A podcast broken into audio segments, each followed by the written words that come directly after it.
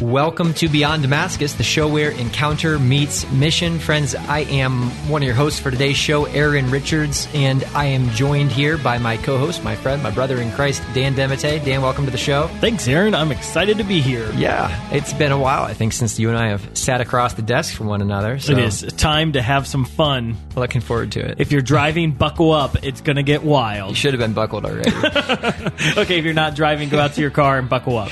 Friends, we are uh, we're joining you. You're joining us here. Uh, I don't know who's joining whom, but we are recording here at the beautiful, illustrious Damascus Media Studio. Beyond Damascus, as you know, is a co-production of St. Gabriel Radio and EWTN Radio. We are carried across the global EWTN Cap- Catholic Radio Network, and uh, pumped to be here today. Dan, you want to kick us off in prayer? Absolutely. In the name of the Father, and the Son, and the Holy Spirit. Amen. Amen. Hallelujah. You are risen, Lord. We thank, Thank you, you, so much for your incredible gift of self, the gift of your life on the cross, and the gift of your joy in the resurrection. We pray, Lord, that we would share not only in your sufferings, but also in your triumph. We pray that we would share not only in the death to ourselves, but that we would become alive in you, Christ Jesus. We pray that you would bless our minds and our hearts during this show to experience you resurrected and your mother more fully. Amen. Jesus, we want to receive you into our lives. We pray that in Jesus' name. Amen. In the name of the Father and the Son and the Holy Spirit. Amen. Amen. Uh, friends, thank you for joining us today. You know, uh, as you've probably become accustomed as you listen to this show, the, the the thoughts that I have on a daily basis, the thoughts that Dan has, we are. I mean, we're truly driven by what happens here at Damascus every day. So this is this show is basically just a glimpse into the life here on campus. Super uh, exciting. this week in particular, we have had a, a missionary retreat for our for our own staff, and um, we've been spending a lot of time thinking and dreaming and speaking and uh, praying about the unique relationship of Mary, the Mother of God, uh, with us. Right? Um, I don't know about you, Dan, but I've kind of I've gone through a number of different seasons in my life in regard to uh, how I have approached, how I've viewed, how I've valued my own personal relationship with Our Lady.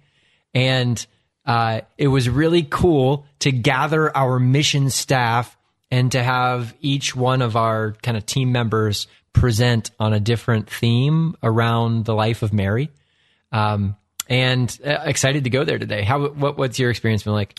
Yeah, I just love that. You know, I think sometimes we spend a lot of time as Catholics reflecting on certain aspects of Mary's life. Yeah. And maybe sometimes we forget about other aspects of Mary's life. Like, I, I, you know, when I think of Marian conversations, a lot of times it's around the major pillars of Mary's life, like the incarnation, right? Uh, or the annunciation. Yeah. These- those moments when the angel Gabriel appeared to Mary, or those moments of uh, at the presentation of the temple, the wedding feast of Cana. We talk Yeah. a lot about Mary at the foot of the cross. And one of the things we often forget to talk about is Mary's experience of the resurrection. like, That's if you think about the life of Jesus, you've got these four incredible moments. There's the incarnation, The- there's the- the, cross, Immaculate Conception. yeah, there's the there's the there's well Even for, for Jesus, yeah, you've got the you've got the incarnation, you have the cross, you have the resurrection, and you have Pentecost. And and so like let's just you know, sometimes Mary's forgotten about during the resurrection time. yeah. So I think I'd love to just dive in today to talk about what's Mary's role or what was Mary's experience of the resurrected Jesus, right? That's awesome. That's awesome. I, I, so I, I did, uh, I spoke on one of those generic, typical experiences. yeah, we never ever talk about those again. Which one did I, you sp- speak I, on? I spoke about Mary at the cross this week. Oh, and, nice. Um, and, and one of the, she was there. She was there. Wow, She's one of the great. one of the three, I think. and one of the um, beautiful reflections. I'm not sure which saint I stole this from.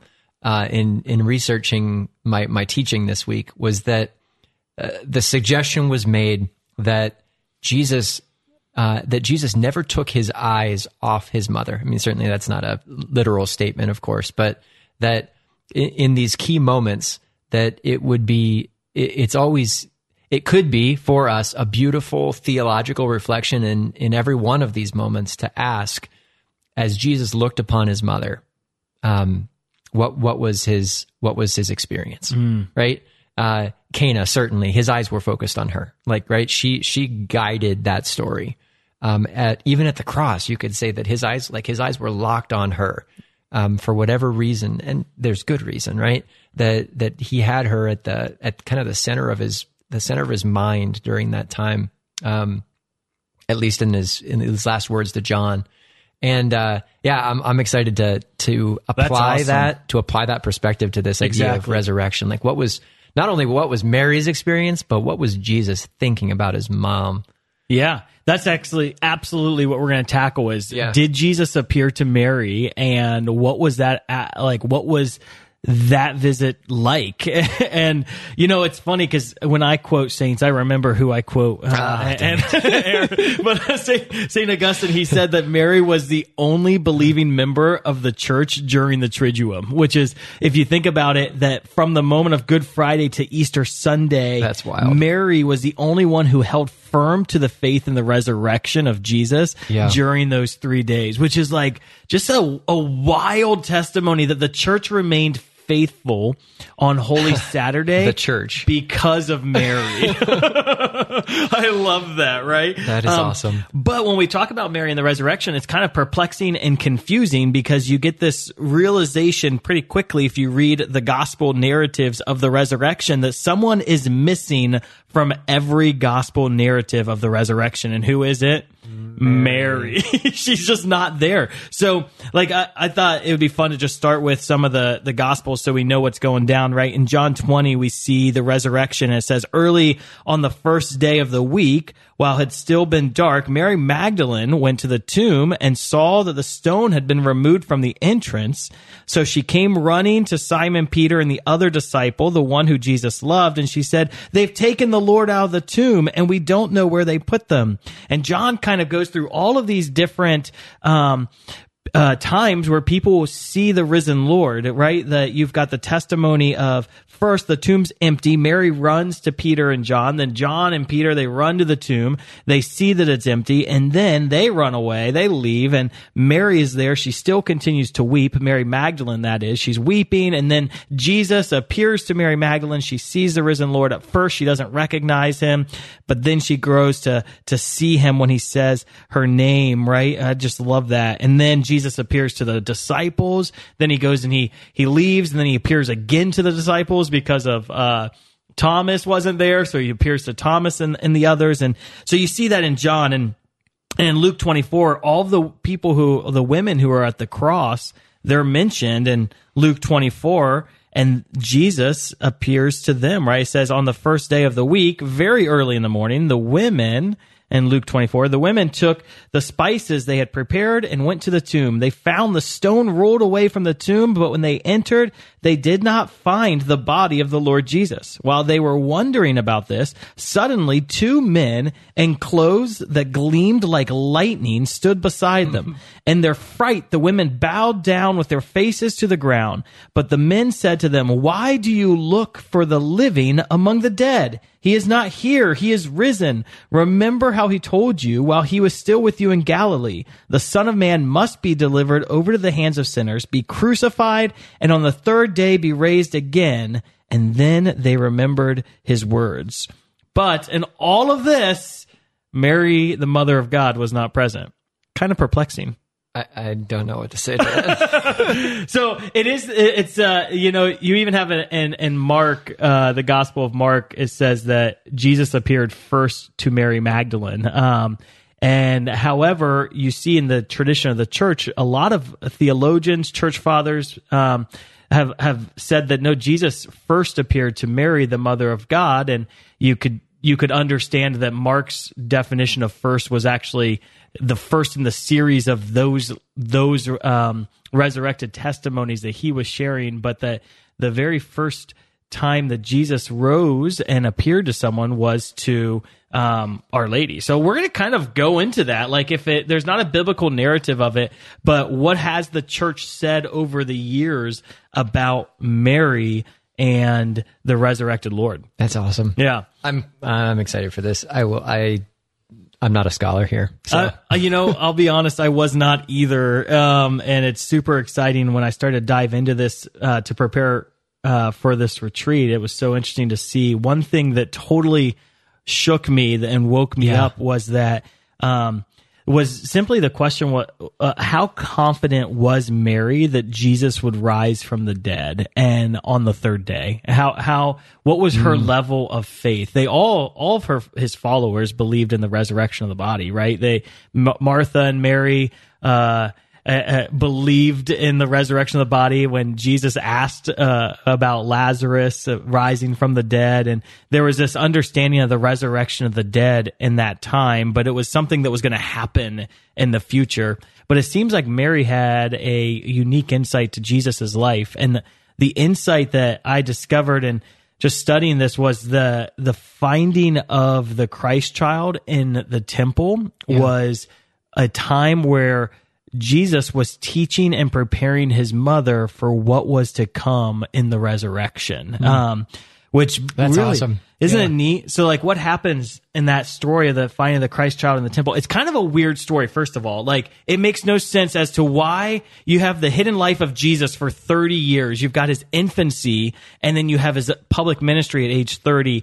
But then randomly you have this story from when he was a 12 year old kid. And Yeah. I think the the uh, the the reason for that was Luke, the author, you know, the evangelist Luke was writing his gospel from Mary's perspective a lot of times, mm-hmm. where you you notice that Luke has insights that the other gospels don't have. he has he always has the most in depth perspective. Of yeah, of our lady. It's Our like, Lady. wait a second, the Annunciation is like detailed in the Gospel of Luke. The You were there for the Magnificat. yeah, the presentation, the visitation, all of these accounts that aren't really detailed are super detailed. And uh, and Luke kind of throws out his cards in the first chapter of Luke. He says that um, he wanted to. He says just as they were handed down to us by those who fro- were first were eyewitnesses. Um, with this in mind, since I myself have carefully investigated everything from the beginning, I too decided to write an orderly account for you. So he's he wrote his gospel w- from the testimony of eyewitnesses, and he says um, carefully investigated everything from the beginning. So Luke was not like, "Hey, I want to know about the three years of public ministry." He's like, "I want to know everything about Jesus's life, and where do you find that from?" From Mama. Mama Mary. And so you have insights. And so there's this random 12 year old uh, story of Jesus in the finding of the temple. And there had to have been a reason Luke thought it was significant. And the reason Luke thought it was significant was because Mary thought it was so significant, right? That's awesome. That Mary. So what happens in the finding of the temple? Well, Jesus, Mary, and Joseph they go to Jerusalem for Passover, right? And then when when they get there for Passover, they leave, and Jesus goes missing for Yeah, for three three days. days, right? And then when he's found, what's he found doing? His father's Yeah, work. preaching, preaching, preaching his father's word. Yeah. And so he's doing, and he's like, I'm, I'm doing my father's business, you know, like, of course I'm here. And so he's gone for three days. He's lost for three days. But then at the end, Mary is reunited with her son.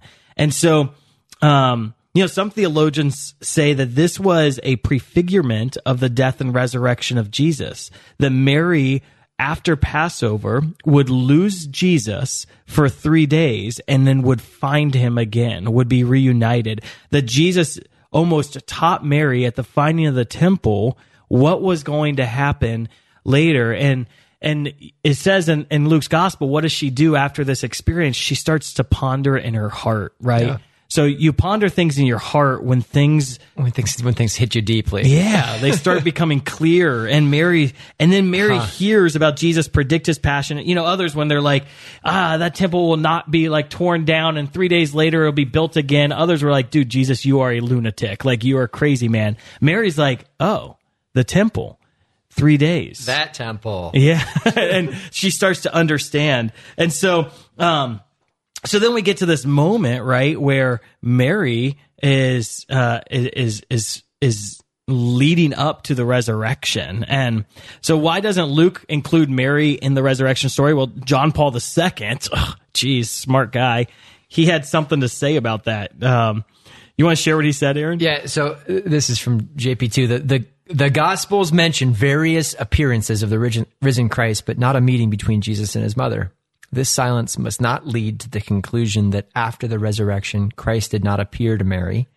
Rather, it invites us to seek the reason why the evangelists made such a choice.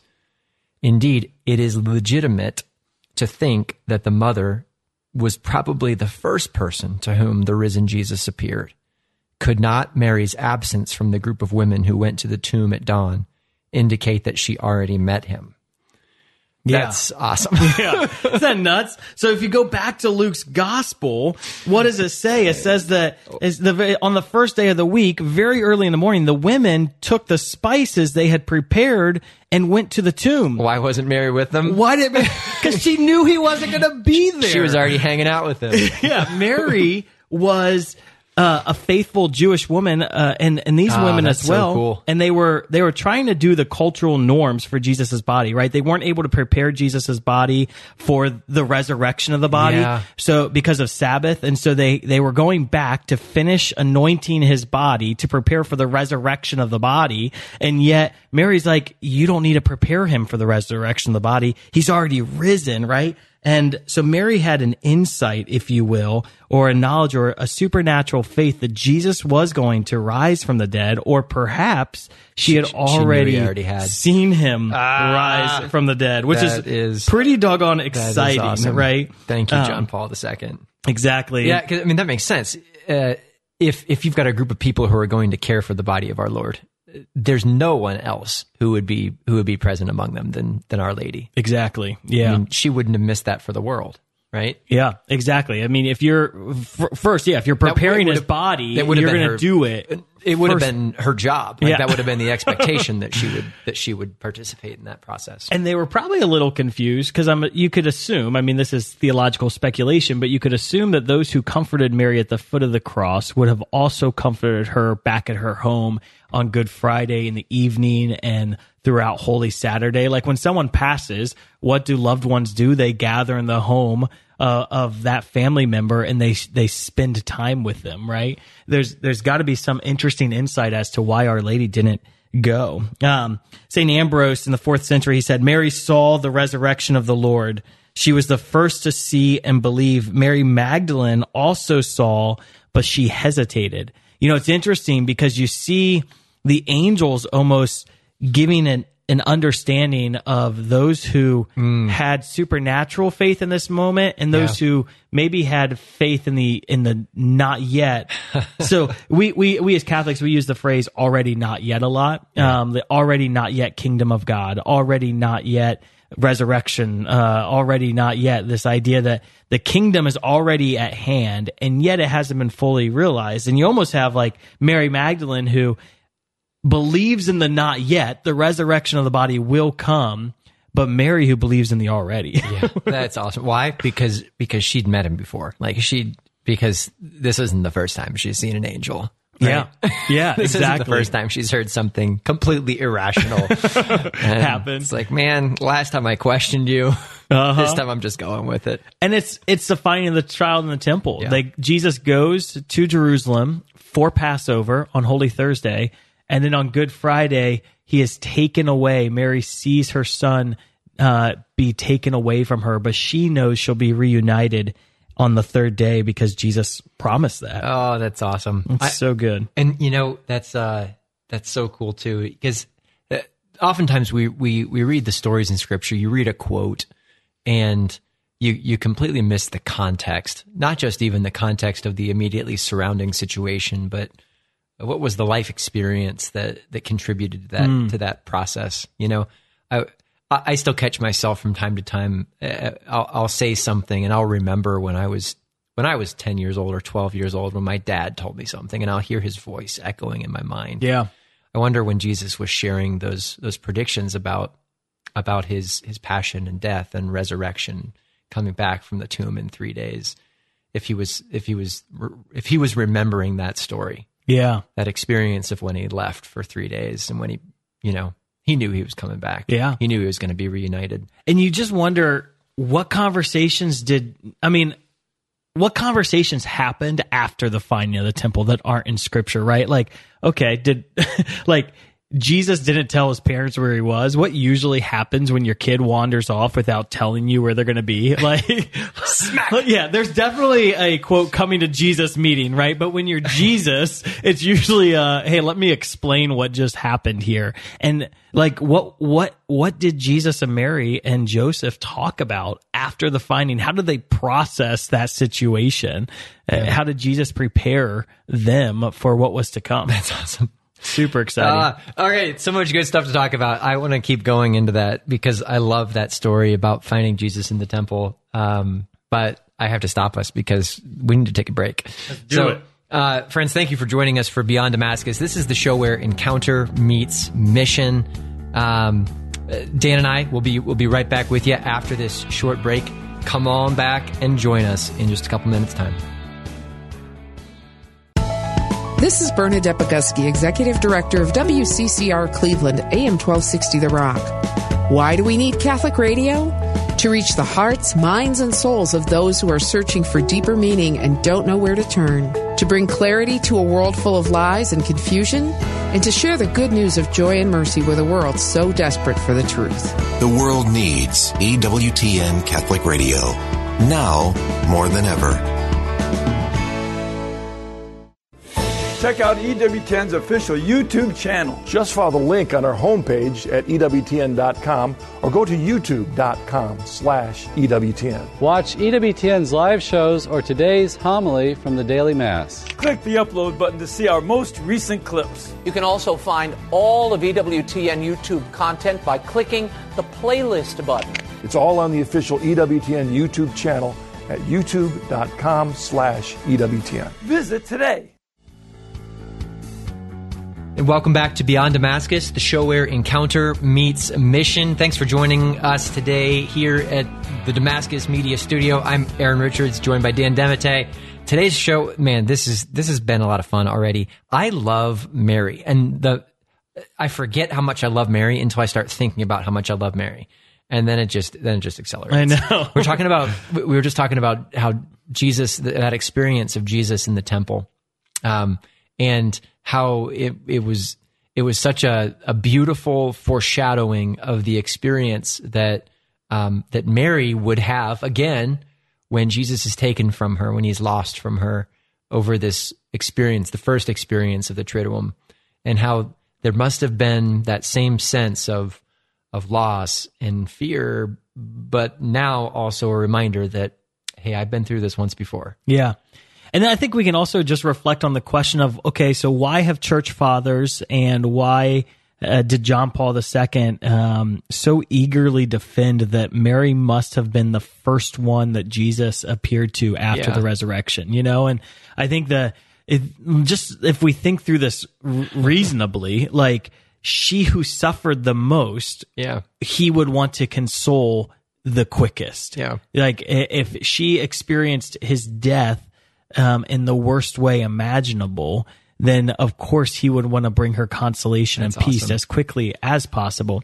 You almost, I don't know if you've ever heard theologians speculate that Mary's suffering was even more intense than Jesus' suffering, um, because this whole idea that um, what what is the greater pain um, or the greater emotional pain? Is is it to to die yourself or to watch the one that you love uh, suffer and die right in front of you? And that you know you would speculate that it would be much worse that your loved one to die in front of you would hurt worse than you dying, which is why often people would say, "I want to take your place." And and Mary, whose love was perfect um, and without sin, uh, would have had a perfect love for her son as he was suffering in front of her, and which is why the sorrows of Mary have so many swords piercing her heart. It was just this insane that's anguish, awesome. right?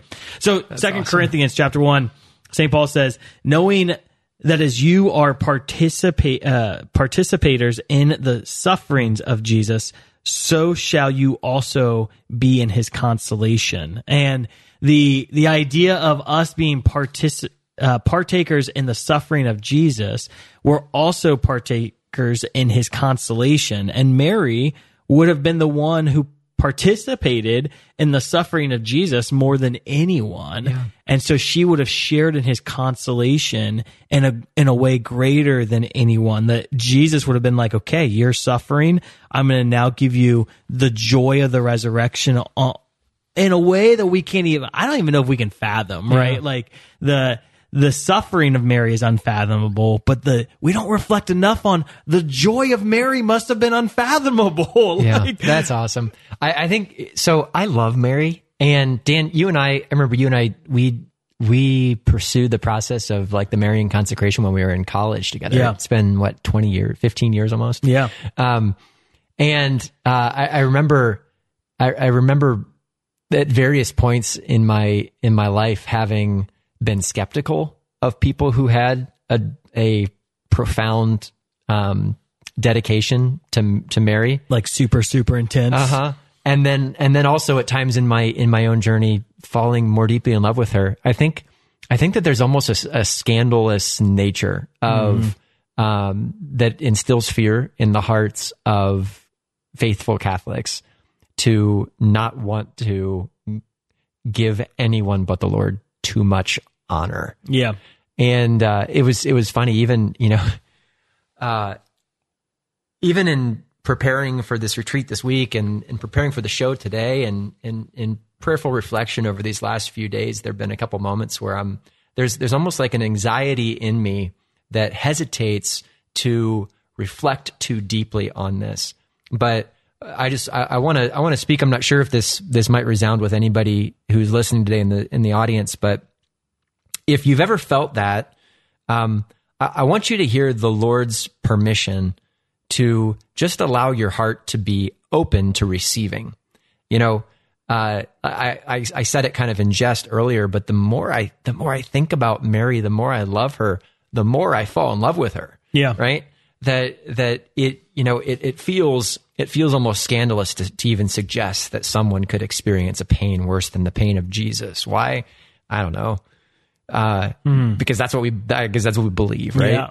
uh, but but you know, there there was a beautiful statement that um, I'm, not sure if it was in the process of of the total consecration to Jesus through Mary um, by Saint Louis de Montfort, or if it was somebody else. But basically, um, God is perfect, and He doesn't He doesn't get jealous when we give too much honor to someone else like if I honor the Holy Spirit, the Son doesn't get anxious. Yeah.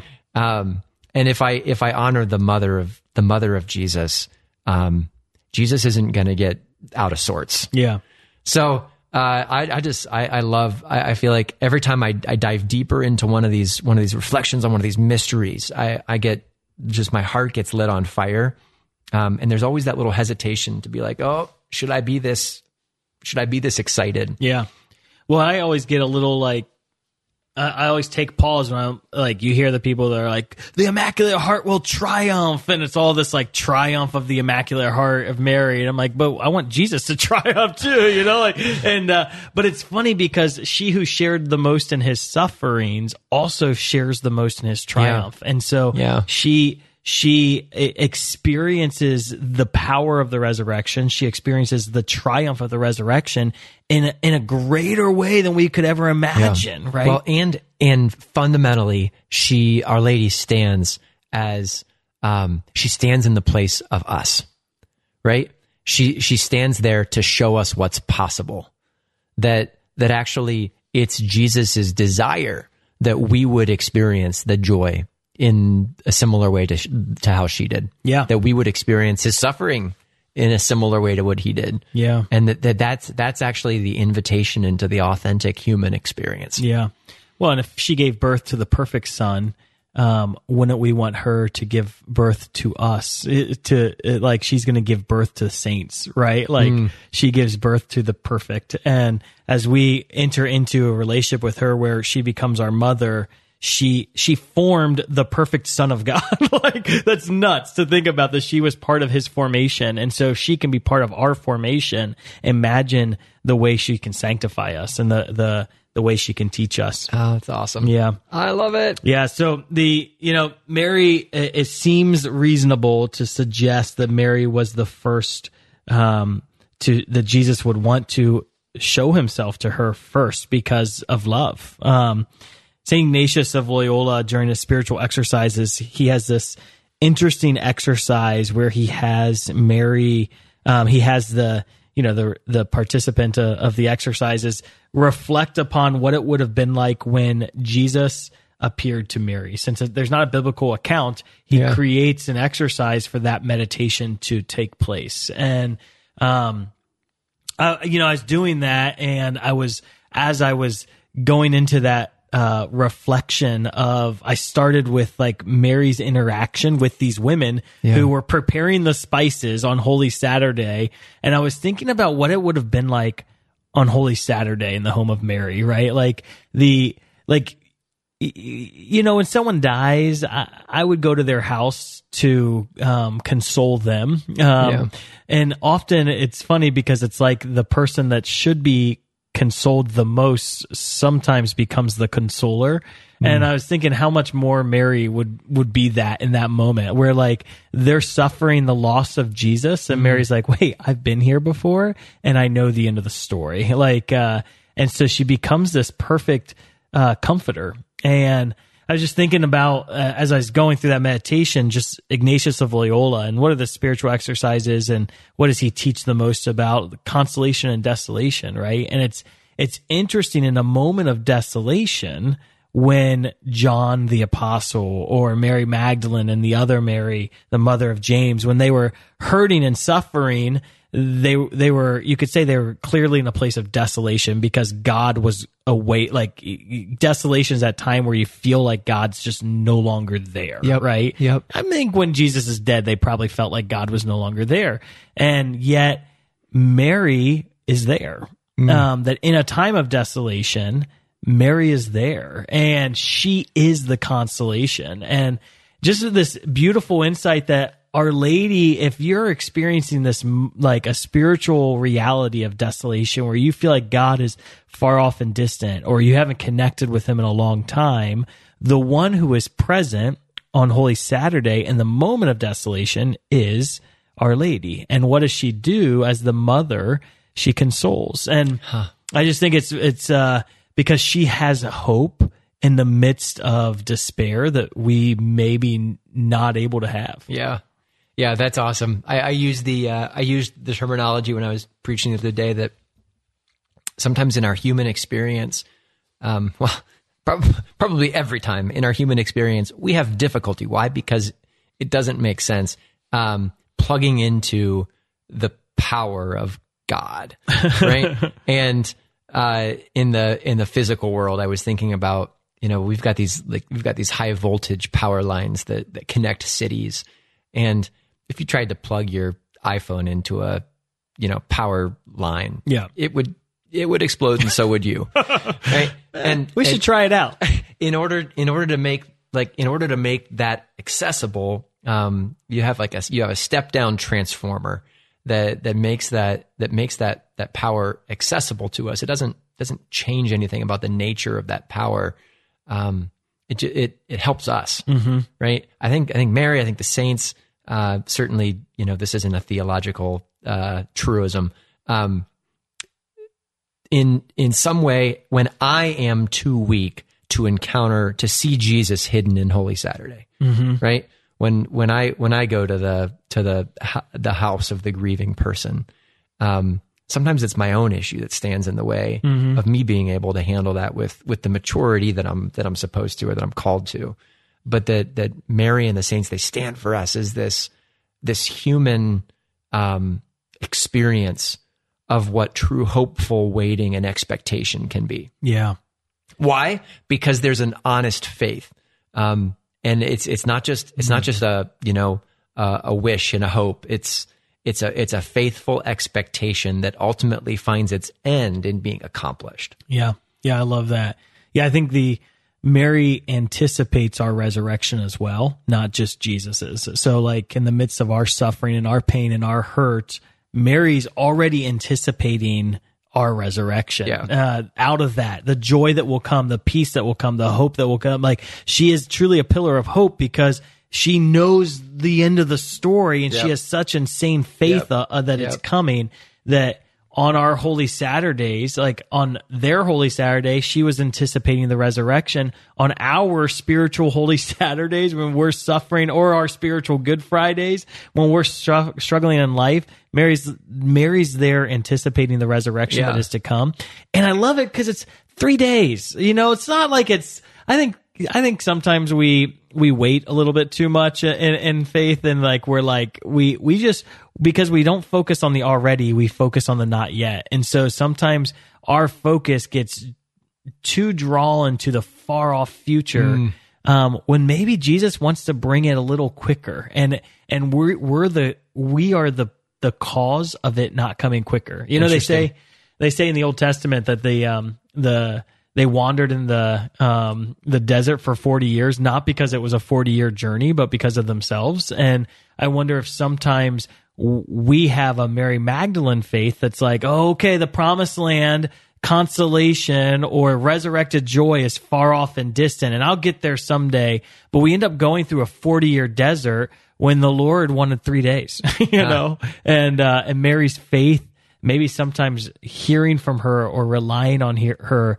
can help bring us out of something Yeah. faster than anticipated. That's awesome. Okay, I, I want to share my favorite my favorite Mary story from Scripture. Oh, boy. It's coming. So this uh, this is a tricky one. All right, it happens in um, it happens in Luke chapter seven, and it's funny because it's my favorite Mary story, but she's not in the story. Oh man, all these Okay. Mary stories where she's not there.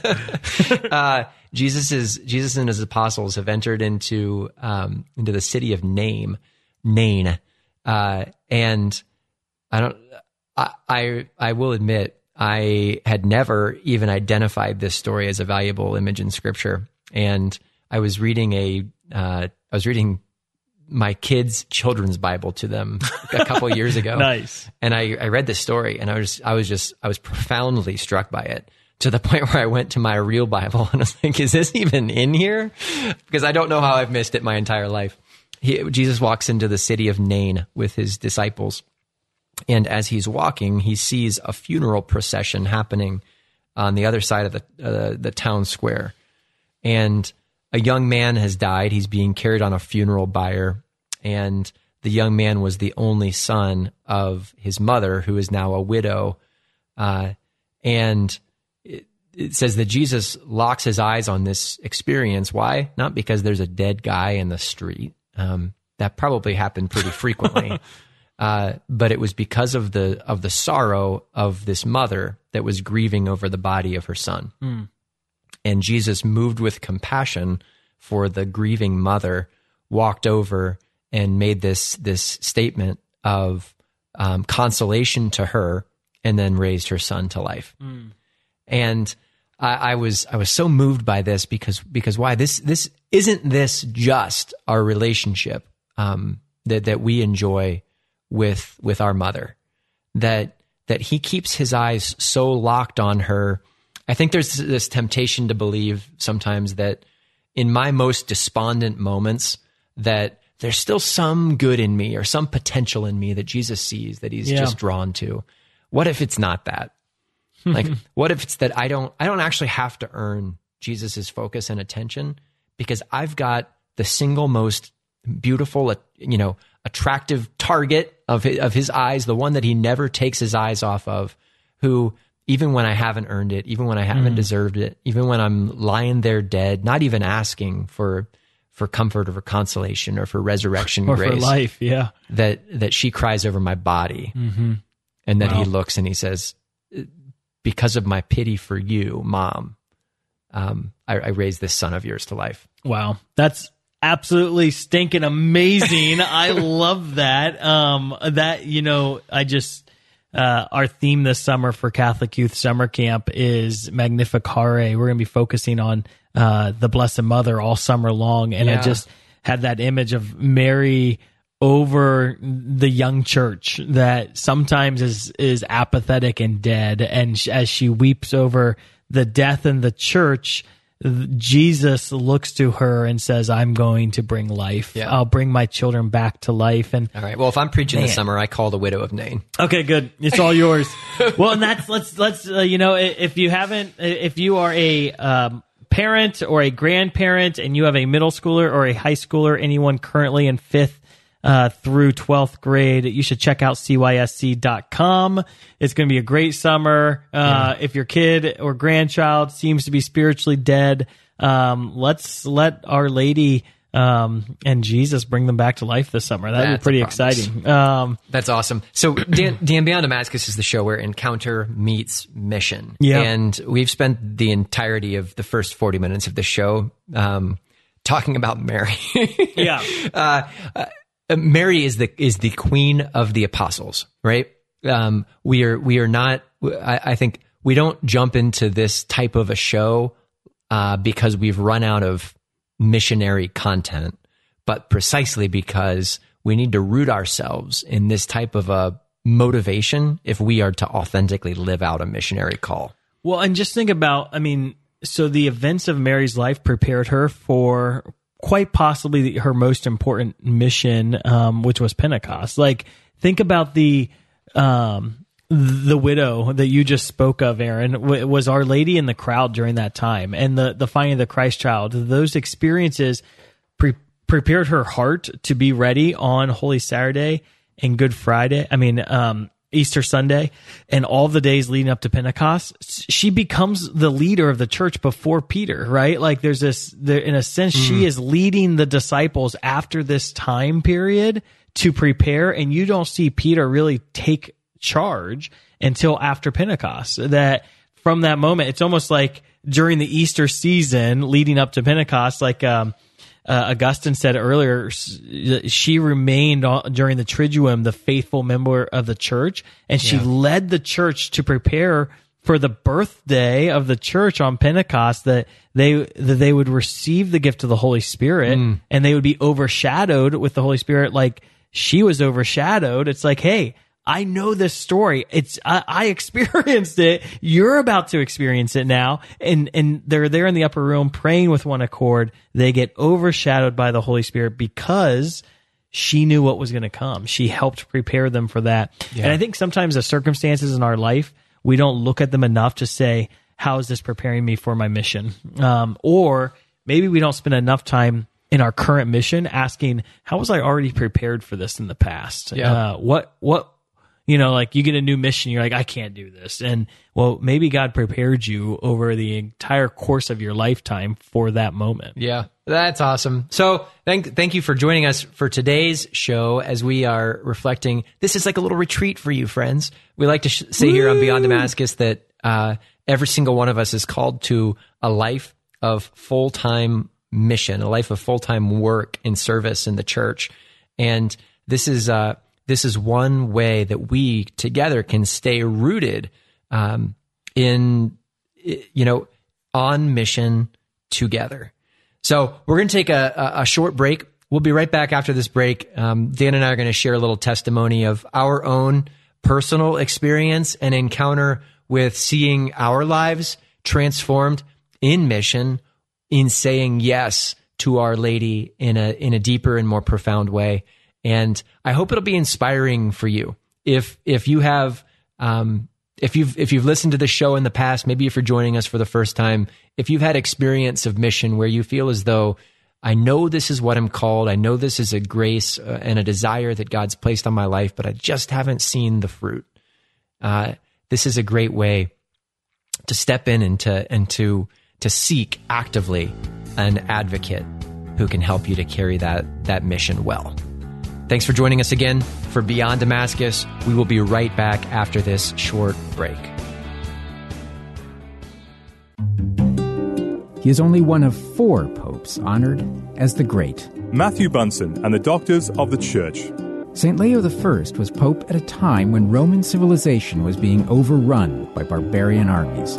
He stood as a light in the darkness and even saved the city of Rome from destruction by Attila and the Huns. Leo died in 461. For more about the Doctors of the Church, visit doctorsofthechurch.com. Unplanned, the true story of Abby Johnson. I would be the youngest director in Planned Parenthood history. She believed in a woman's right to choose. I've had an abortion myself, so I don't have any problem with another woman making the same decision. Until the day she saw something that changed everything. Tiny, perfect little baby. And then it was just gone. Now she's pulling back the curtain on the abortion industry. Unplanned. Available at EWTNRC.com and the EWTN app. Welcome back to Beyond Damascus, the show where encounter meets mission. Friends, thanks for joining us for today's show. This has been an awesome reflection on the life of Mary and how she stands as maybe the fundamental um, inspiration for us and motivation for us on our on our missionary call. Right? If if maybe you're joining us right now for this, the start of our third segment, um, I just I want to invite you to to go catch the recap on the on the podcast. Um, this has been a, an incredible show, taking some time for retreat almost in reflecting on the life of Our Lady, on some of the mysteries of her life, and how she really calls us to step into that expectant faith, uh, that expectant joy, uh, allowing Jesus to transform our lives through the experience of the resurrection, right? Uh, uh you know, Dan, we we minister out of what we do here at Damascus, and this this radio show is really a reflection of I think what God's saying every day in our own in our own prayer and our own walk. And here at Damascus, even even the missionaries who work here full time, actively serving uh, the young church here in Central Ohio, we we've we've asked them to take three days this week to stop and to ponder and to be formed by a lot of this similar content and I, would invite us to do the same. That uh, wherever we are this week, wherever we are today, um, that that that as a as a Christian who, like we like to say, is called to a life of full time ministry work, um, that that we can allow our hearts to be moved and to be raised up, so that those those struggles that we face, those challenges that we face, can be rendered obsolete um, in the, in the call of in the call of missionary discipleship. Mm-hmm. Dan, I promised before the before the break that we'd kind of close out today's show by sharing a little bit of our own testimony about how we've experienced um, falling in love with Our Lady and how she's charged us for mission. And I wondered maybe if you'd kick it off. Yeah, you know, I think um, I could share a little bit about how I think Mary makes us the, a, a perfect missionary disciple, um, and the Marian. That's a, that's a pretty radical claim. and uh, the the the Marian consecration really h- helps aid in that, right? That uh, as a disciple, all the things I want to uh, grow in my relationship with Jesus, the mysteries I love most about Jesus, Mary had the deepest intimacy in in like the mystery of the incarnation, the mystery of the cross, the mystery of the resurrection, the mystery of Pentecost. These are yeah. the mystery of the Eucharist. Uh, the, these are like mysteries that I want as a disciple to to just dive as deep as I possibly can in, and Our Lady has.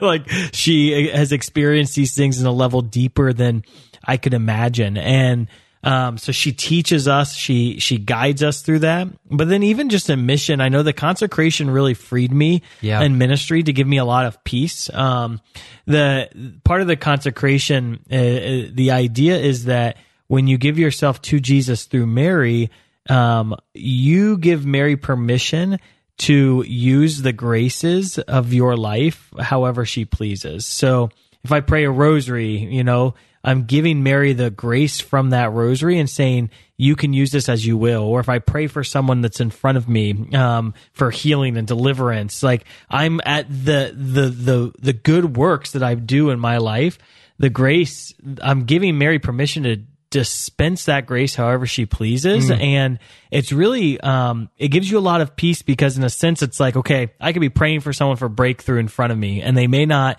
experience the level of breakthrough i desire but in a sense i've given mary permission to use the grace in that moment however she pleases and she may take that prayer of praying for breakthrough and that hunger for someone to be delivered or someone to be freed from brokenness and she may give it to someone in the moment of their death on the other side of the world to make sure they come to salvation. And so it gives you hope it gives you peace, it gives you joy that you know what, it's not my problem. It's like I've given this to Mary and she she can deal with it. My favorite prayer at the end uh, with when I'm interceding because I intercede a lot and I love intercession. I'm I'm always like, okay, Mary, this is your problem now. Like whatever I'm interceding for, it's like at the end of the day, it's your problem um, because I've given myself to you and I'm letting you dispense these graces of my prayer time however you want. So do your job. That's awesome. Do your job, mom. That's awesome. I love that. I've I've got uh so one other fun perspective on the consecration is um it, oftentimes I'm not sure if you've ever seen this but but one of the traditional one of the traditional um, symbols of the Marian consecration is that you might wear a chain on your wrist as a as a sign of the fact that you've completed your consecration. Why do you wear a chain? Well, um, you could uh, try to wimp out and give a nice politically correct explanation, or you could go the route that St. Louis de Montfort goes, and he says it's because you're a slave to Mary, right? That um, and that's that's scary language, I suppose. uh, but he's a saint in heaven. Um, why does he say this? He says this because when we when when our own will um, suffers in in making in choosing the right, Mhm. that we can chain ourselves to one who we can have confidence in Mm. would never stray Mhm. right? That that Mary's only pri- her her singular goal is to lead those who look to her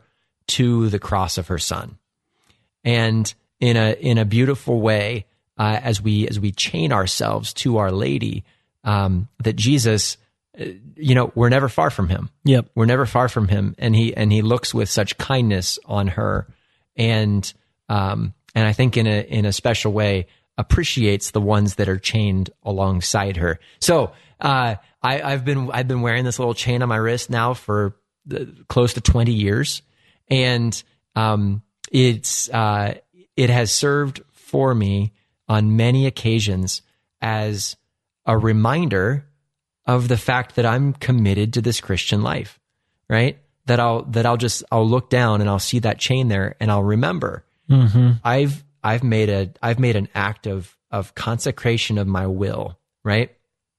Um, uh, we we like to say, you know, Jesus in Scripture, he describes our relationship with him in a number of different ways, uh, and there's this kind of there's sort of this like this um, evolution of what he desires for our relationship with him to be.